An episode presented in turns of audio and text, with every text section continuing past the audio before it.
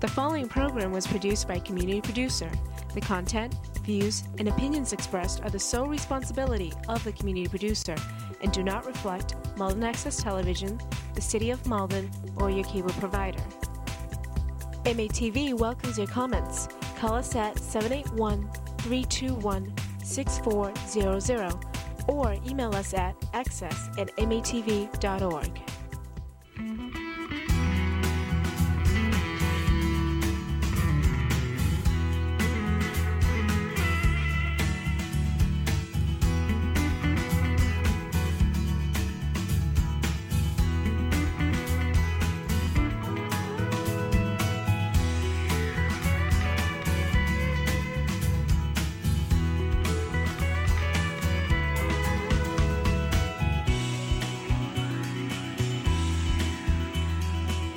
close to the mic, that might be. Hello and welcome to Malden 02148. I'm the guest host today, Ed Lucey, and my guest is Keith Bernard, the current counselor from Ward 7, school committee, excuse me. I'm, School I'm, committee, I'm, yeah. I'm telling you your future. but before I get to talk to S- Keith, I wanted to t- uh, touch on two uh, public announcements. They were, uh, they were in the local newspaper the other day. I, I think it's worthwhile if the public becomes aware of it, if they, aware of it if they don't already know about it. And that is, that the City of Malden Cemetery Board of Trustees has voted to pre-sell 25 niches in the crem- cremation section of the uh, wall, which is in the Forestdale Cemetery.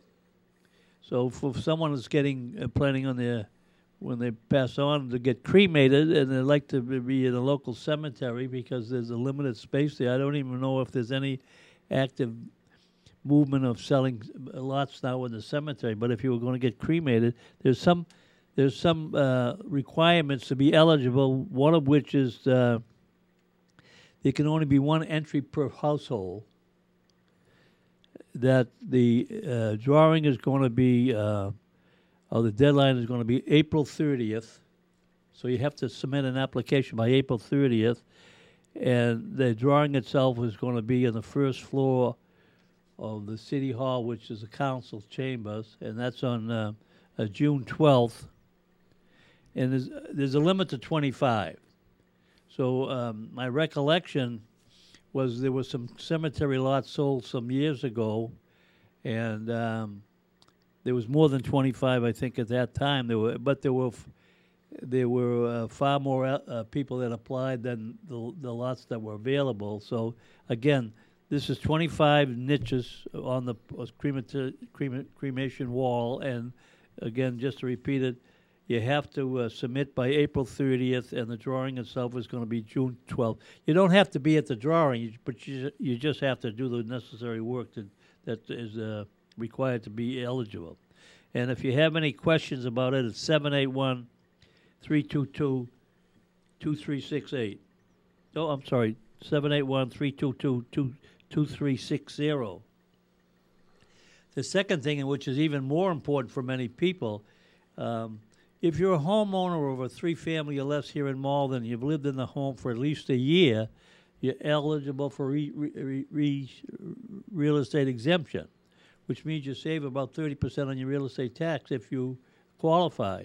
But you have to be a resident of the home, you have to be three families or less, and uh, the most important part is you have to submit a, an application by April 3rd.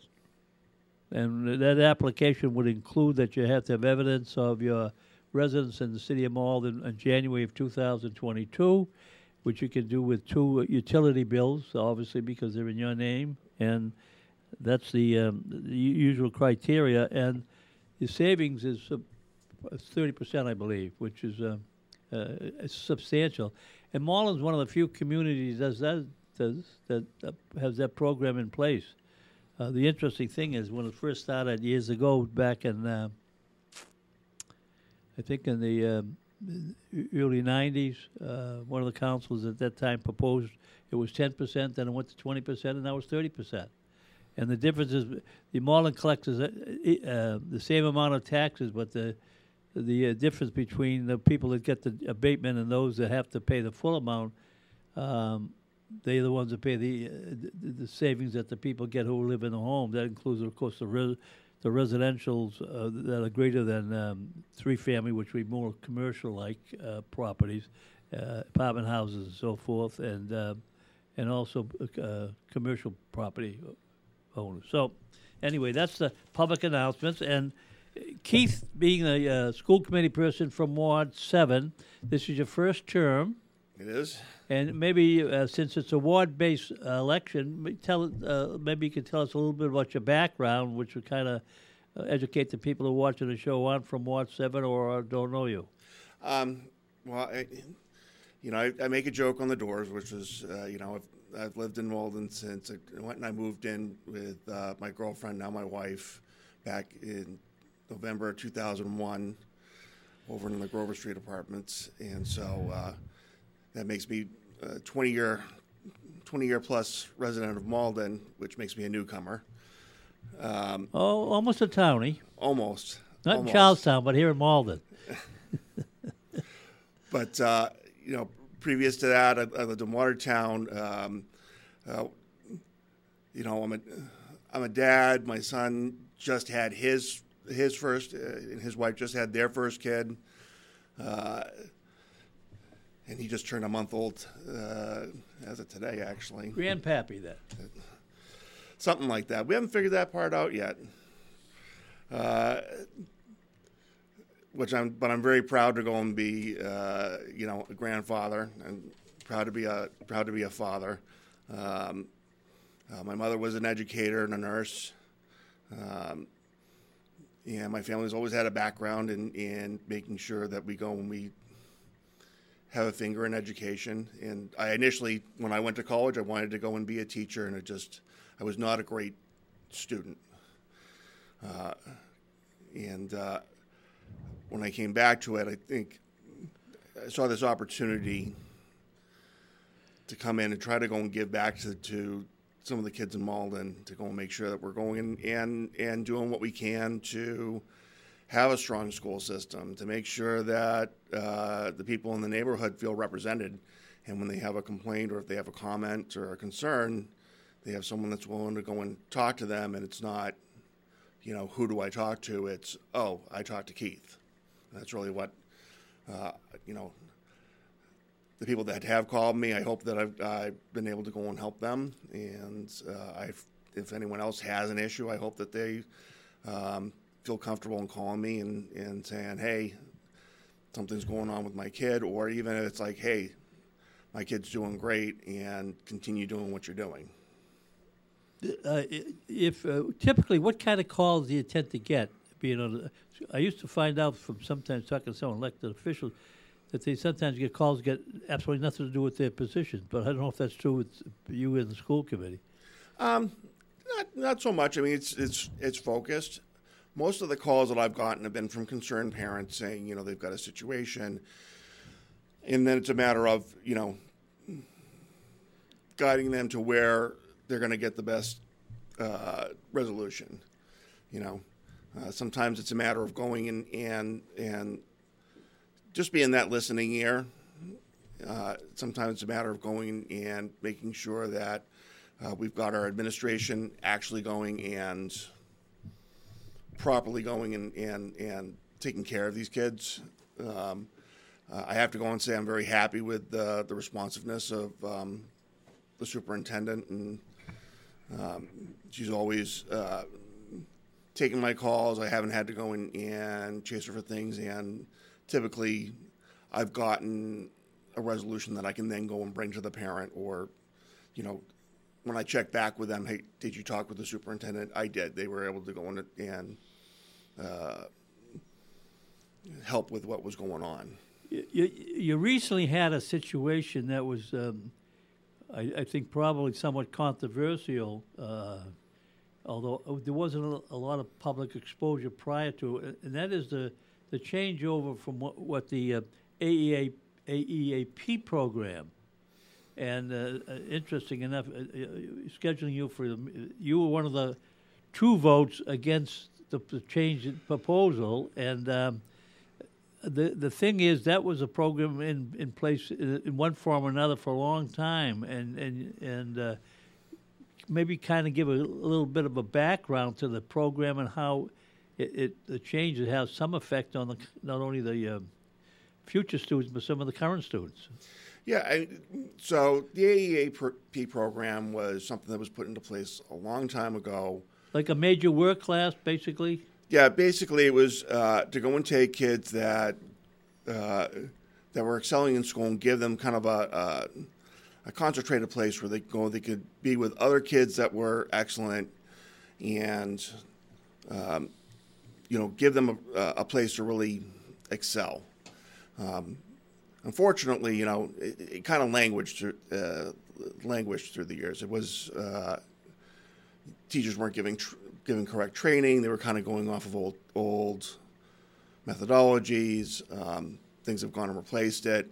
Um, there's a lot of problems with uh, parents that if they had one kid that got into the program, um, getting another, trying to get like uh, a sibling that may or may not have uh, met the requirements, uh, getting them also into the program, just so that they could go and they could get the convenience of having being able to pick up both kids from the same school. Um, and I think that, you know, when we looked at this, and we looked at this originally uh, when I was first elected as an equity issue, because I think there was a lot of um, there's a lot of problems with we had students that and families that English might not have been their primary language, and they weren't being told that they had access to apply for this. Um, and once we got that out of the way, I think we was just it was just a matter of then going and taking a look and seeing what the numbers were and seeing how those kids that were in that classroom were doing compared to the other students. So, right now, um, when we started going and looking at the results that we were going and seeing out of the classroom, we weren't seeing that there was a lot of difference between the kids that were in this specialized classroom, and you would think that you would have these gifted, supposedly gifted students that would go and actually go and show real growth, explosive growth, and we didn't see that. Well, uh, um, in theory, the purpose of the uh, this program, uh, the major work or whatever the terminology is currently, mm-hmm. uh, it was the idea that because you had gifted children or highly, um, hopefully motivated kids, and that they weren't challenged sometimes in, let's say, in, in a, in a uh, usual environment within a class. So therefore, by separating them out, you, you'd be giving them advanced t- programs of which, would, which would keep them um, elevated in terms of what they accomplish and what they learn, and therefore, in the long range, it would benefit benef- benefit them. Um, I know one time years ago when it was called the major work class, I talked to one of the administrators in the school, and uh, the program itself ended at the high school level, uh, entering high school. In, in, those days, it was the, the ninth grade or the eighth grade, depending on the, the mix of the uh elementary, middle school, or the, the junior high as it used to be, and um, they uh, were children in the school system who were together for a number of years because they they were in the in this major work uh, program, and um, supposedly in some instances, once they got to high school, and they, all of a sudden they were now thrown in with all everybody else, whether you're prepared for college, and with the kids obviously in that program that weren't in the college course at the earlier ages, or whatever. It ended up that the uh, there was a little bit of difficulty adjusting to the fact you weren't in the classes that you'd been in with for uh, any number of years with the same children,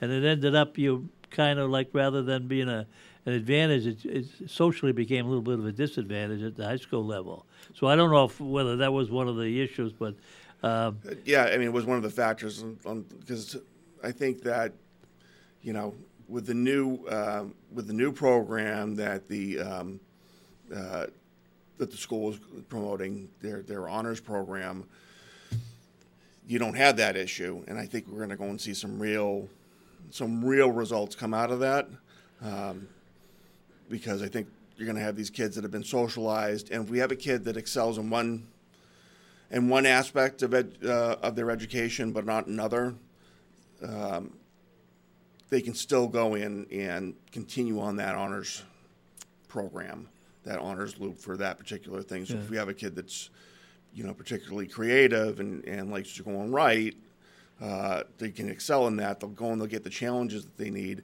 But if they don't excel so much in, in mathematics or in sciences, um, they can still go in and meet with people that are at, at their level and not get either. And so often is what happens you go and you have an honors kid that great in one thing but not so great in the other, and you either go and they either struggle through the whole program or you have to go and put them at the lower levels throughout, which then at that point you have a kid that needs to get that challenge in in writing or in math or in science and yeah they might be doing well in some of those other programs that they were kind of not great in but then they get bored in those other classes and kind of drags them down. In in um, in the program that was just changed, uh, if you qualified and were in this advanced program, were they were they uh, were they classes at each of the middle schools for that, or do you have to go to a, a particular school in order to be in that program if you're eligible? uh, for the for the honors program that's Yeah. going to go and get expanded to all the schools All the schools. yeah so so it won't you don't have to go to Not this current program, but the, the plan that was in yeah existence. not the AEAP that's going to get wound down Right. Um, I'd have liked to have seen that get wound down maybe a little slower because we do still have those kids that are in that program. And I think that uh, making that transition from that, it's one of the reasons that uh, I voted no this last time, is just because I would like to have seen uh, it get wound down. But, you know, we're a democracy, and it, it got voted to, that, to, to wind it down completely. And in, in, in reality, the situation is, is that we've, um, you know, we haven't gone and added new students for, for a few years now at the at the low levels anyway because of coming out of COVID and then doing this whole reassessment of, you know, whether the program's actually doing good or doing harm. Now the the uh, the Linden School has a different focus than the other schools in terms of the educational process, isn't it? Uh, isn't that the way it's done? Uh, historically, yeah, it's been it's been wanting to go and concentrate more on STEM, so you know, science and and and math. Um, I think that we're going to go and see. Uh, I think, if I remember correctly, the initial intent was to go and, and build focused schools throughout. So, like you would have Linden would be the STEM school, maybe there would be a creative school somewhere. I don't think that ever came really came to fruition past Linden. Um, we've been going and transitioning back to a um, back to a neighborhood school program because I think that just works better. That way, you don't have kids having to walk across the city to go in and get to their particular their particular school for that one thing.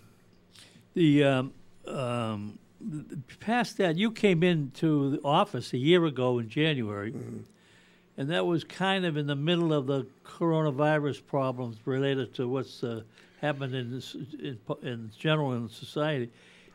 Uh, were you surprised to, to, to, the degree how much that impacted the, the, the class process? Um, yes and no. I mean, I, I, you know, uh, and I'll, and I'll say this with all honesty. You know, bless our teachers and our our, our school staff, and uh, you know, I think we went when we when everything got shut down and it needed to. Until we got a handle on things, until we had vaccines and, you know, proper cleaning techniques, we suddenly had to go and switch from kids every day going to school to going to online. And I think in a in a city like Malden, where we have uh, we have such a wide range of income, we have uh, families that you know that are working two jobs to make ends meet and to pay the rent. There were a lot of great families that that figured it out, but no matter what, there was going to be some sort of learning loss. You know, it's hard to go and ask, a, you know, a parent to go or a caregiver to go, not only go and work their job and make sure that they're going and making ends meet, but also making sure that their kid logs on and is doing all the stuff and doing what they need to go and do to um, get things done. And if you had multiple children in the house, sharing sharing a computer, there was going to be some loss because there's just gaps there that we just could not make up. It'd be great if every kid could have gone and had a computer, a separate room, and an individualized tutor at home to go and make sure that they're going following things. But I think the parents did the best they could with what they had. Of course, we're going to have some learning loss. Uh, one of the things that actually I think is good is that we're actually bouncing back a lot faster than I thought we would. Um, we're not where I'd love to go and see our, our test results, and of course, you know, as we go through our MCASs, we're going to see what happens. But I think we're I think we're in much better shape than than some of the other uh, cities and towns around us. Yeah, you mentioned that multiple multiple age students and one computer at home. That would definitely be a problem. Uh, with trying to a- rational the time so you could accommodate this teacher and the and the student. Uh, you know, I'm sure that turned into a logistic problem in, a lot of families. Uh, The um, the consensus seems to be that by virtue of that complication, which was a severe limitation on, on the options that were available, that the the level of learning really digressed a great great deal during this transition because it really covered two two school years. It overlapped two school years, and even though when you came back, um, this was actually the first year you came back in the on a full full time basis on in person study. Yeah, and and uh, I think that that we're actually going and uh, we seem to be doing really well. Uh, it's um, we've got a lot of uh, like I said, we'll have to go and wait and see what goes and happens through MCAS, but. Um, you know, we're, we're getting back up to where, in terms of attendance, in terms of, um, you know, testing, students seem to be going and doing a lot better. There were a lot more, um, I guess, uh, doing doing more excellently than I'd, and and it's always a good thing to go in here, And uh, also when we went, we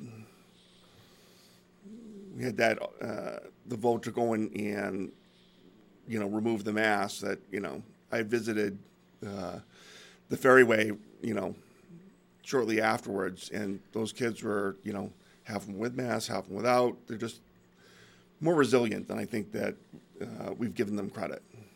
Did you? Was it difficult sometimes to get the kids to conform to the rules that, that were implemented to to start opening up the schools? Because it was just this past September that mm-hmm. they came back, but they still wore masks at that time. Um, this year in September, yeah, they still the, there was we were we were on a, a, mask is optional. So if you if the kid wants to come in and wear a mask all the time, that's fine. Um, and I think that that's a good way to go and do it because I think um, there are still families out there that are very um, and righteously so anxious about going and catching COVID. Um, they may have had bad experiences through the pandemic, um, and uh, I think that you know if we have a kid out there that feels comfortable wearing the mask and wants to wear it, you know, all day long, then go for it. Um, I think that we can be respectful of that, like we're respectful of so many other things. So some kids still do wear the mask. Oh yeah, and um, and that's also on the buses. They could that's optional now. Well, we don't have buses anymore, so. Well, I'm really behind time. Yeah, you really are right.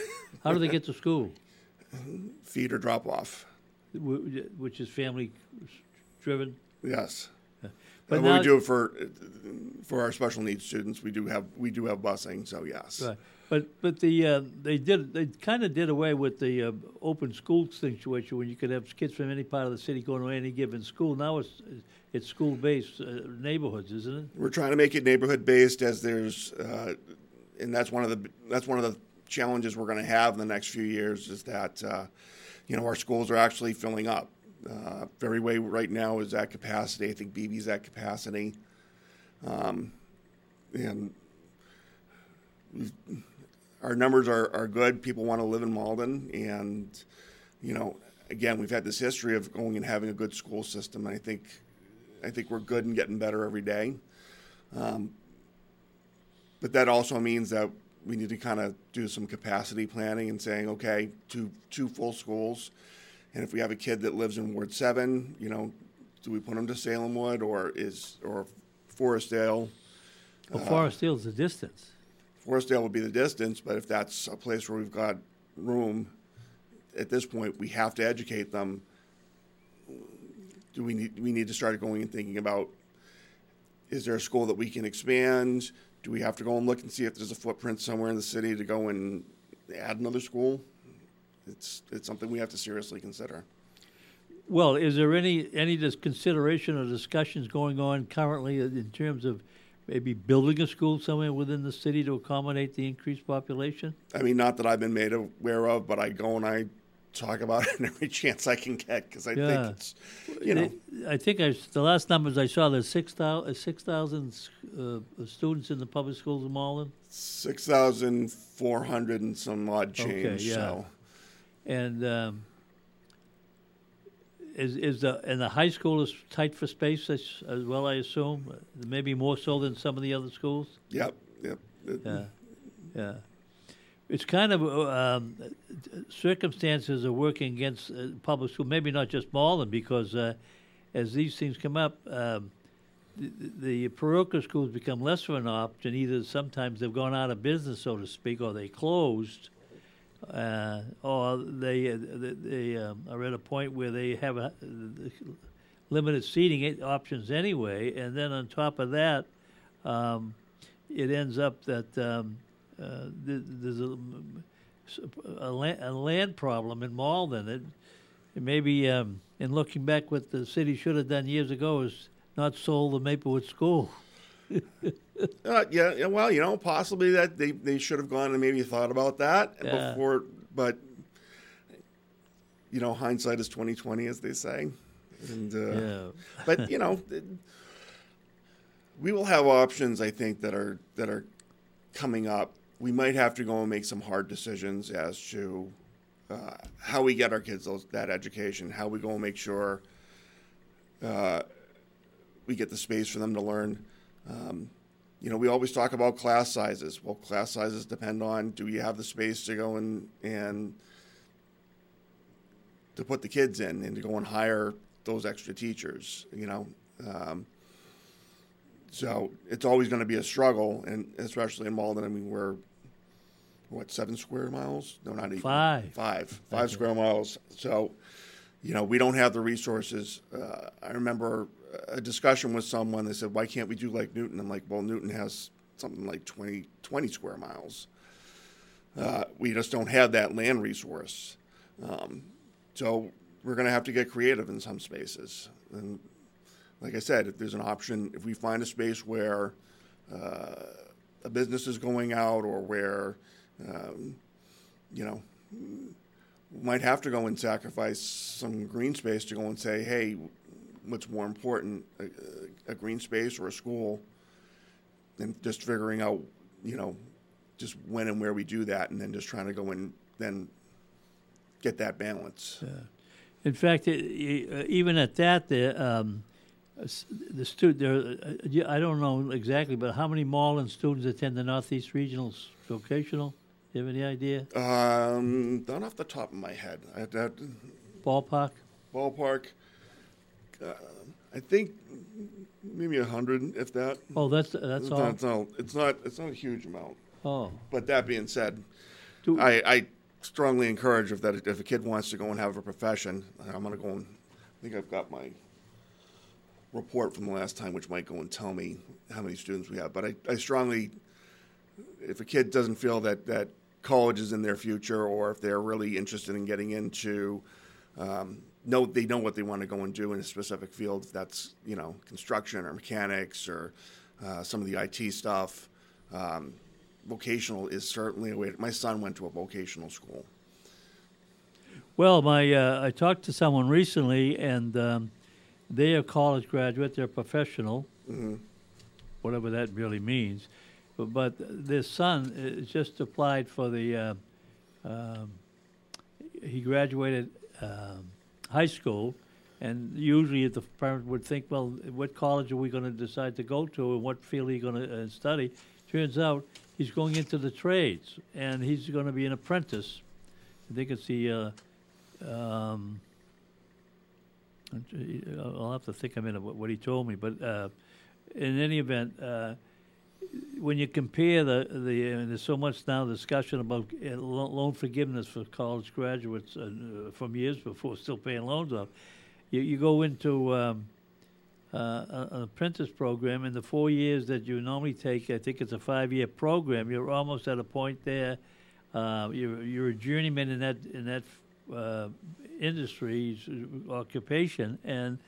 Um, you're making money those four years, and your salary keeps, or your earnings keep going up because uh, you, you're progressing in the with experience. So by the time if you'd gone to college with with a six-figure debt and just competing for a job out there in the job market, you, the, you if you had a twin brother that went to the into the trades, at that point, he's he's he's going to make more money than you're going to start making to help pay your loan. And you, he doesn't have any loans. He's probably got a car and he's got his own apartment, and he might be in seriously uh, getting committed to a relationship. It almost seems that. Um, that being into the trades as opposed to college has a, has a lot of uh, advantages that uh, you, you wouldn't have, and you're not going to get by going to college. And uh, now I see in recent articles that suggest that companies now are considering employing people who don't meet that college criteria for what used to be a part of the uh, resume uh, im- uh, information that you had to put down, because they're they're looking at you as a person who potentially has the ability to do the job, even if you don't have a four-year college education. So, it's kind of a mixed mixed uh, kind of events, be, uh, and that that the college education is great to get, but at the same time, uh, you, the horror stories of the amounts of money that people owe the, after they graduate, and it puts them in a position that uh, they're not going to be able to do a lot of the things that they thought they could right away, or maybe in the near future, because they get that debt commitment, and that means that's a factor when you buy a house. So you consider buying a house or buying a car or doing a lot of other things. So it, it, it's a tough call. I yeah. mean, you know, you know, I knock on the door and someone asks me, you know, how do you feel about the vocational schools? And I'm like, I, you know what, I, I think it's a great opportunity. And like I said, my son went went to a vocational school, and then he went and he went off and got his went to college and got his uh, got his bachelor's degree. Oh, he did well. So he wears two hats. So he wears two hats. Yeah. Um, and it's understanding like, you know, if someone goes and runs wants to go and run a business the vocational school might go and teach you how to go and, and do the trade, but it doesn't teach you how to go and run the business. Someone might need to go and have that that bit afterwards if they want to go and own their own business to go and get the financials and being able to read profit and loss statements and all the, the various knickknacks and, and bits that you need to go and actually run a decent business. Um, that being said, someone is coming up and they don't know what they want to go and do, there's affordable options that we always have. I mean, there's tons of uh, scholarships that we're offering, and in fact, uh, if any of the kids are watching this, make sure that you go and you talk to your guidance counselor and find out any scholarships that are coming along, uh, because that money is there for the taking, and you just got to apply for it.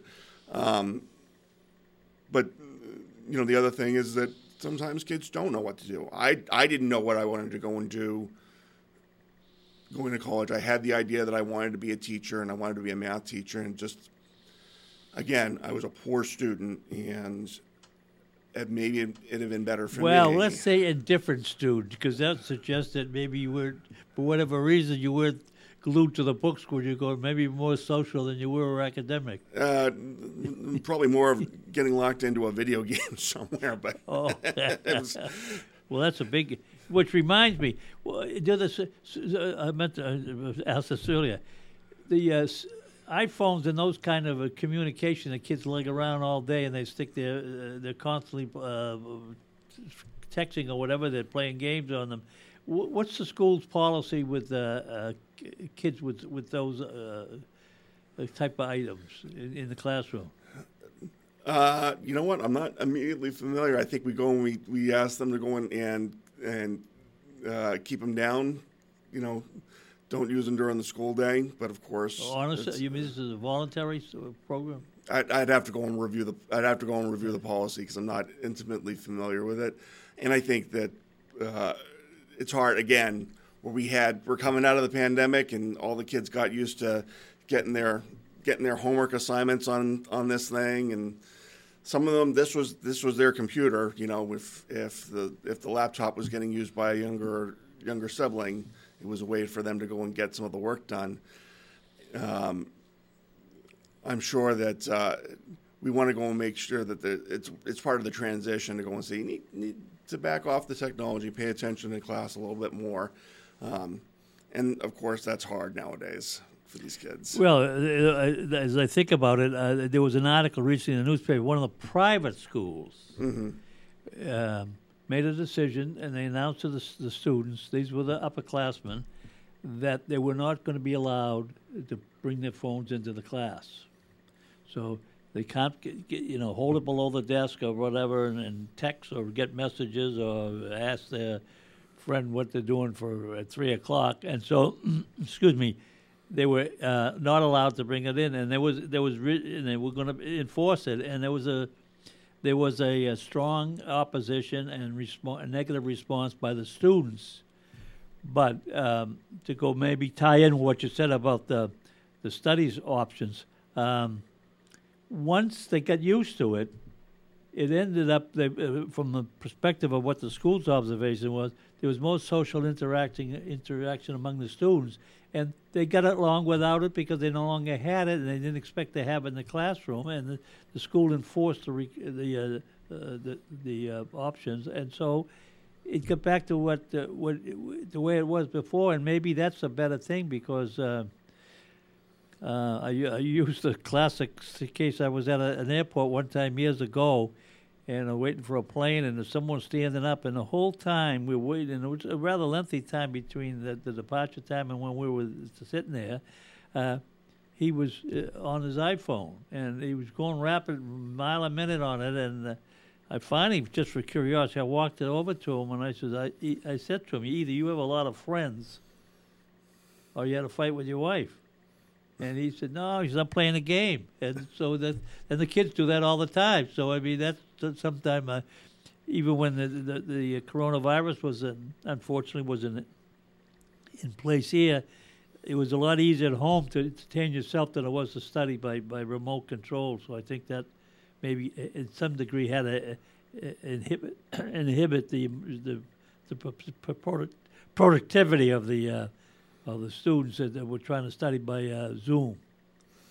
Yeah, no, I mean, I, I think it's, and I also think that it's, it's, I think the kids, you know, our kids that these days are, you know, there's some movements, you know, and, and go a little technology free. Um,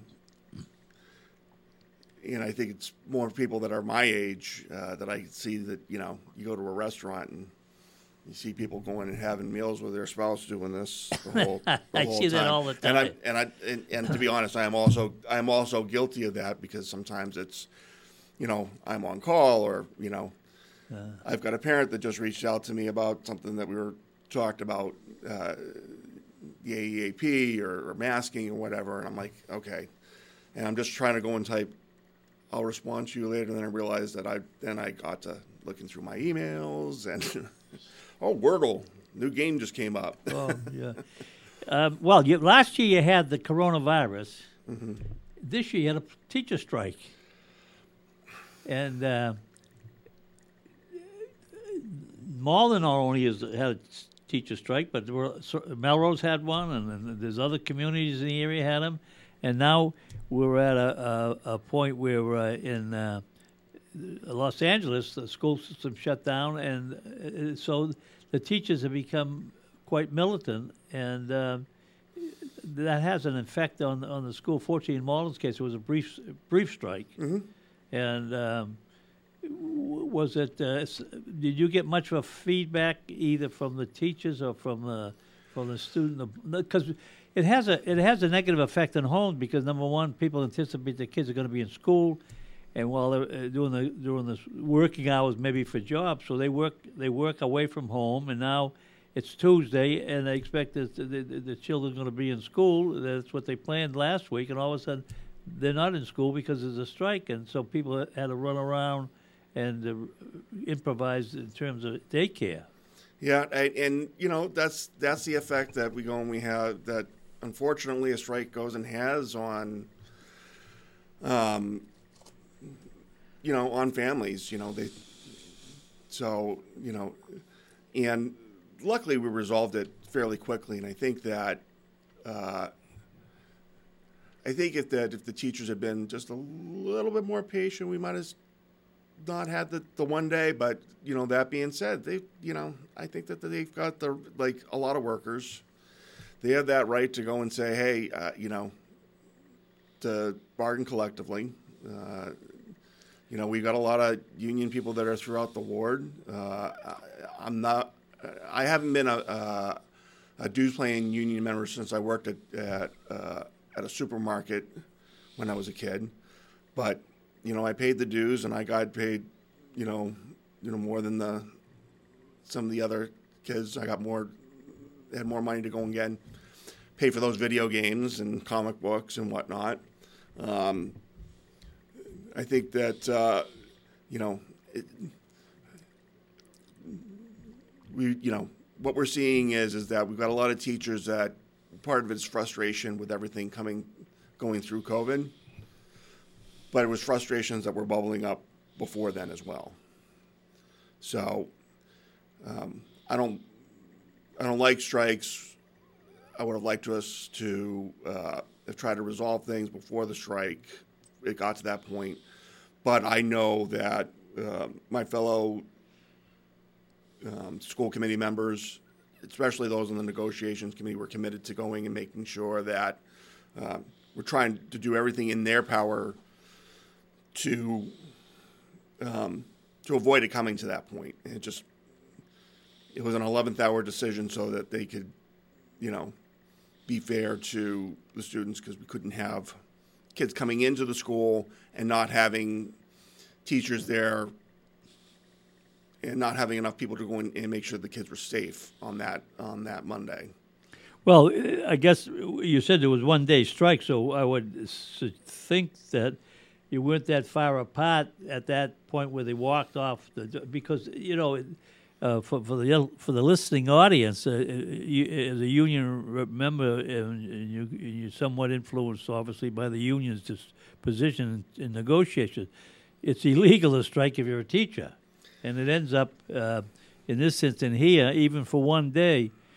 Malden was fined. The teachers' union was fined a significant amount of money, which um, is, I think, going to have to be paid back over five years. It, they've arranged to make it pay to pay it back over five years, and uh, the fine itself. And I think there was another element involved with make a donation for the scholarship fund. So, you know, the teachers indirectly uh, will pay that either with higher dues and uh, which will maybe offset to some degree what whatever they gain from the strike. But s- s- other communities uh, that stayed out longer, they they had uh, even a, larger uh, uh, fines, uh, six figure fine. Yeah, Woburn I think was the was the heaviest that I saw. Right. And uh, you know, I've got I've got friends on you know both sides of the fence that were up in Woburn that are teachers, but also that were on the school committee, and and uh, that was a very that was very tough for everyone Very involved. contentious, yeah. Yeah. Um, and it happens. You know, we've only got, on one hand, uh, I'd love to go and give teachers and paraprofessionals and, and everyone working for the school system um, as much money as I can because I think that they they they're really going and doing things that kind of you know drive our society, making sure that the, the, the kids are educated. There's not a teacher, or I should say, there's very few teachers that I've met that have not been really passionate about what they do. Um, and you know they suffer a lot of you know burnout because it's hard to go and deal with these kids day after day and and uh, parents and all the things and you know why didn't why did my kid get an A? I'm like because they didn't pass the test, but I want to work with them and no, you need to give them the A and. do they do they have policemen uh, as uh, uh, security people on premise during the school day? Uh, we have a we have a resource officer in the high school. Yes. Each school. Uh, I think just in the high school. Oh, just in the high school. Yes. Yeah. So, because there's been incidents that uh, in in the, the larger metropolitan areas where there's been serious con- incidents relative to uh, uh, concealed weapons, whether they be knives or guns, and they're young, even young, much younger than high school age kids, and um, obviously they they, they had that. Uh, situation where someone was eight years old and shot the teacher, or six mm. years old and shot the teacher. So yeah, I was just uh, reading about. I was just uh, reading an interview with the teacher today, and you know, thank God she's she's okay. But you know, luckily, and you know, one of the things that's that's great that we live in Massachusetts where we have you know very strict gun regulations, and it doesn't prevent someone from going and getting a gun. And it does certainly doesn't go and provide, prevent a knife or uh, uh, you know some sort of device to go and, and stab someone. I mean, you know, a pencil or pen. Uh, so it's one of those things where we should have the resource officers that we can go and we can lean on so that the teachers are not being police people. Um, and we also need to go and have, uh, you know, other resources like a, a school psychiatrist and social workers that are there so that maybe we head off that kid that is getting bullied that you know, he's got they've got someone to go and speak to. Um, if we have a kid that's identified as being a bully, that they can get pulled aside and maybe redirected and figuring out what's going on. You know, like I said, if if, if money was no object, I'd go and hire a ton of school psychologists and social workers for, for each school. You know, unfortunately, you know, it, that's our that, that that's kind of what our, our, our outer wall is is that you know we only have so much money to go and, and work with. Um, as an example, uh, if you had a student, let's say sophomores, junior in high school, mm-hmm. and he, he, he had some behavioral issues, uh, difficult to, to contain his, uh, limit his uh, sitting in a seat that's required by the, the classes in a progress, or there's an incident involving him, either a, a violation of school policy, whatever. And years ago, they used to separate that group, and they had a separate uh, educational process for those kids. What do they do now? If you have a student that doesn't fit the profile of someone that can be in a classroom, not be disruptive to the point where he interferes with the educational process, then he's a negative effect on the, on his on his classmates, and it makes it difficult for the teacher to be a uh, teach. So he's moved out of that class, and what do you do with him? Well, I mean, it, that's why we go and we have, uh, you know, individual education plans, and if we identify a kid has uh, has a need like, you know, severe ADHD. I mean, I I have ADHD, so sometimes it's hard for me to concentrate. Uh, I'm working really hard not to go on like bounce my leg right now or, or, or fidget too much. Um, and it's not because you're not a scintillating host. Um, it's just what is. And so, what you do then is, you, you know, once once a kid is identified of having these situations, and hopefully, we've seen the buildup of this coming through, that we've already gotten a plan in place to go and say, all right, you're acting out maybe it's time that you excuse yourself from the room for a couple minutes, or hey, we're going to go and send you off here. Um, in severe cases, sometimes that you go and you, the kid can go, has a monitor, or um, we have some of our um, our support professionals that know that you know, yes, I'm here to go and help the whole class, but you know, I've got these three kids that those are the ones that I kind of go and make sure that if they're starting to like, I walk them out of the room before they get too disruptive. Yeah. And if we have a kid that that it's a, a sudden onset, you know, again, we bring them to, uh, you know, we bring them to a school counselor. We bring them to, uh, you know, uh, to an assistant principal. We go and we bring them to, uh, you know, a psychologist or down to uh, the health center and say, you know, what's hey, what's going on? I had something horrible happen in my life, and they got they get a chance to talk it out and say, okay, well, let's figure out why you're acting out like this and try to head it off before it becomes really disruptive. Kid snaps and punches someone because he's getting bullied and, or because uh, there's something going on at home or, uh, you know, they saw something horrible going uh, and happen in their neighborhood and just being able to go and kind of try to go and head that off as much as possible.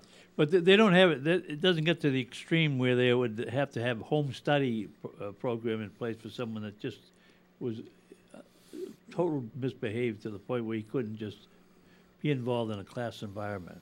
Uh, we strive to not have that happen because that's really we want to go and make sure we've got the kids in because part of the education process it's not just it's just not uh, the reading the reading the writing and the and the arithmetic it's going and, and you know making sure that they know how to go and, and act around people and and to be to have some sort of uh, you know social cues and, and knowing how to go and, and be in a group and, and to behave. And it's part of it's part of what our duty is. Now, have they finalized the budget this year, coming up July first for the schools? I haven't seen anything yet, but I'm sure that in the next in the next month or so we'll, we'll be having a uh, a, f- a few things. I'm sure that uh, right now our uh, superintendent Noriega Murphy and and um, and the business our business officer is going to be doing and, and presenting us with uh, with a budget, and we'll be reviewing that.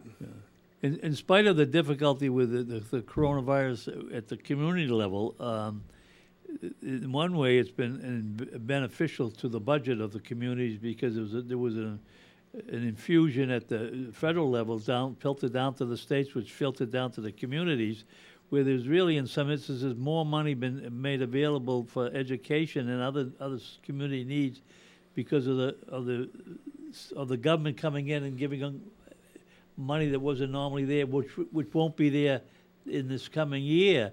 Um, it, so the, probably in all likelihood, I, I, I think that the schools would be competing for less dollars, uh, although there, there is uh, expected that uh, there's revenue. The state's budget was, which was just um, announced, is about 15% higher than it was last year, which is a, a, big increase.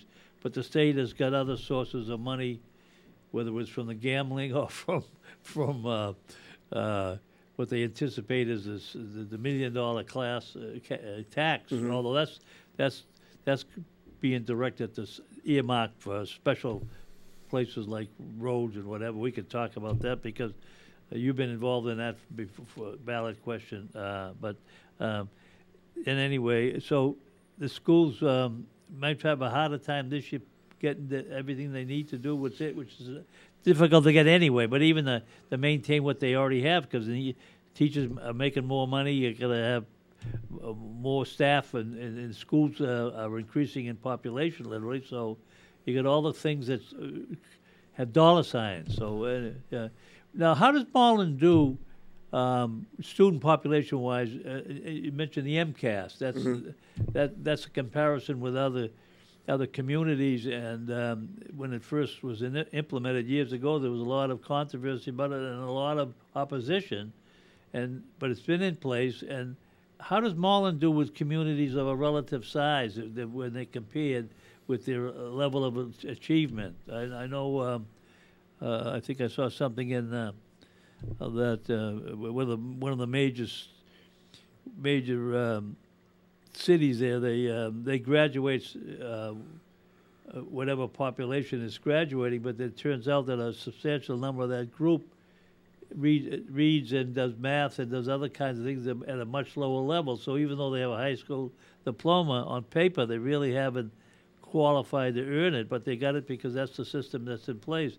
How, how does Malden do relative to other communities? Well, I, you know, I haven't gone and looked in how we're going to uh, to other communities. I do, I do think that uh, I do think that, um, you know, again, in a perfect world, I'd love to get rid of a standardized test, but it's it's it's the law. Um, I think that this last year we did we did really well. Um, there's always the um, there's always a problem because the Department of uh, Education, Secondary Education, DESE, um, kind of goes and, and, holds the MCAS results as uh, as, the as a stick, as the stick yeah. to go and make sure that we're oh. that we're hitting those numbers. And uh, the last few years, we didn't do great because, again, COVID. We didn't have kids that were attending. It's been it's certainly been a push to go and make sure that we get kids in to make sure that they're taking the test, taking the MCAS. Um, because that's part of the stick is that they go and they say you didn't have enough kids taking it, the numbers are down, and we're going to threaten receivership. Um, and that's something that we really want to go and avoid. Well, is that test optional by the, the part of the students?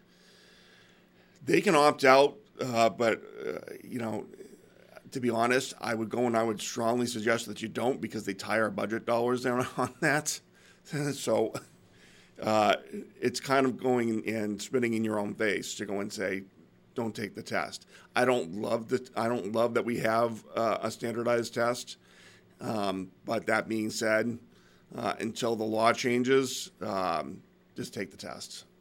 Well, uh, the other part would be that. Um, you, sometimes the money the town and city gets from the state for education purposes is premised on what the test results are. The, the other issue is that the uh, I guess it's possible if if uh, if a student showed up non-performing at his level, uh, extremely non-performing at his level, that if he had the marks to qualify, he'd graduate even though he appears appears he hasn't retained much of, uh, in terms of the learning process. Well, I mean, there does come a point where you know kids age out anyway. At I think at 24, that's that's when 21. No, no, it's 24 actually. Is it? Yeah, yeah. Uh, I might be thinking of I might be thinking of special needs students, but I believe it's 24. Yeah. Um, so if we have a kid that that you know, at that point, that's that's where we don't have the responsibility of of, uh, uh, of educating them anymore, and you know, hopefully they've done well enough that they can survive on their own, or they they go and they move on to whatever. Uh, oh, uh, 30 seconds. 30 seconds. I'll give you for lunch programs. Is it free lunches or, or, or limited uh, who gets the lunch for free? So, right now, this year, free lunches. That got passed in the state last year. I'm advocating for us to go in and make that a permanent thing. A hungry kid can't learn. Um, I think that uh, also, if a kid uh, gets if we go back to the, what we used to have that program where you could go and you could get where you could get a free lunch versus a kid that can bring in their own lunch it creates a stigma. What we've got now removes it. Kids are able to get things that they want to eat and not having to worry about the bill at the end of the day. Um, we should make that permanent because i just think that goes and helps every student that we've got and that's nutritious food nutritious, delicious food, and I have to go and say um, this is points to Jen Spadafora, who went and piloted this, and I really think that she did an awesome job. Every kid that I've heard that I've talked to says I love going and eating lunch now. Well, the family's in the food business, so that's maybe why. But anyway, Keith, thanks for coming aboard, and I appreciate it. And hopefully, that uh, next time you come aboard, you can tell us some more good things about what's going on in the school system. Awesome. Again, thank appreciate you. you being here today. Well, thank you for giving me the time.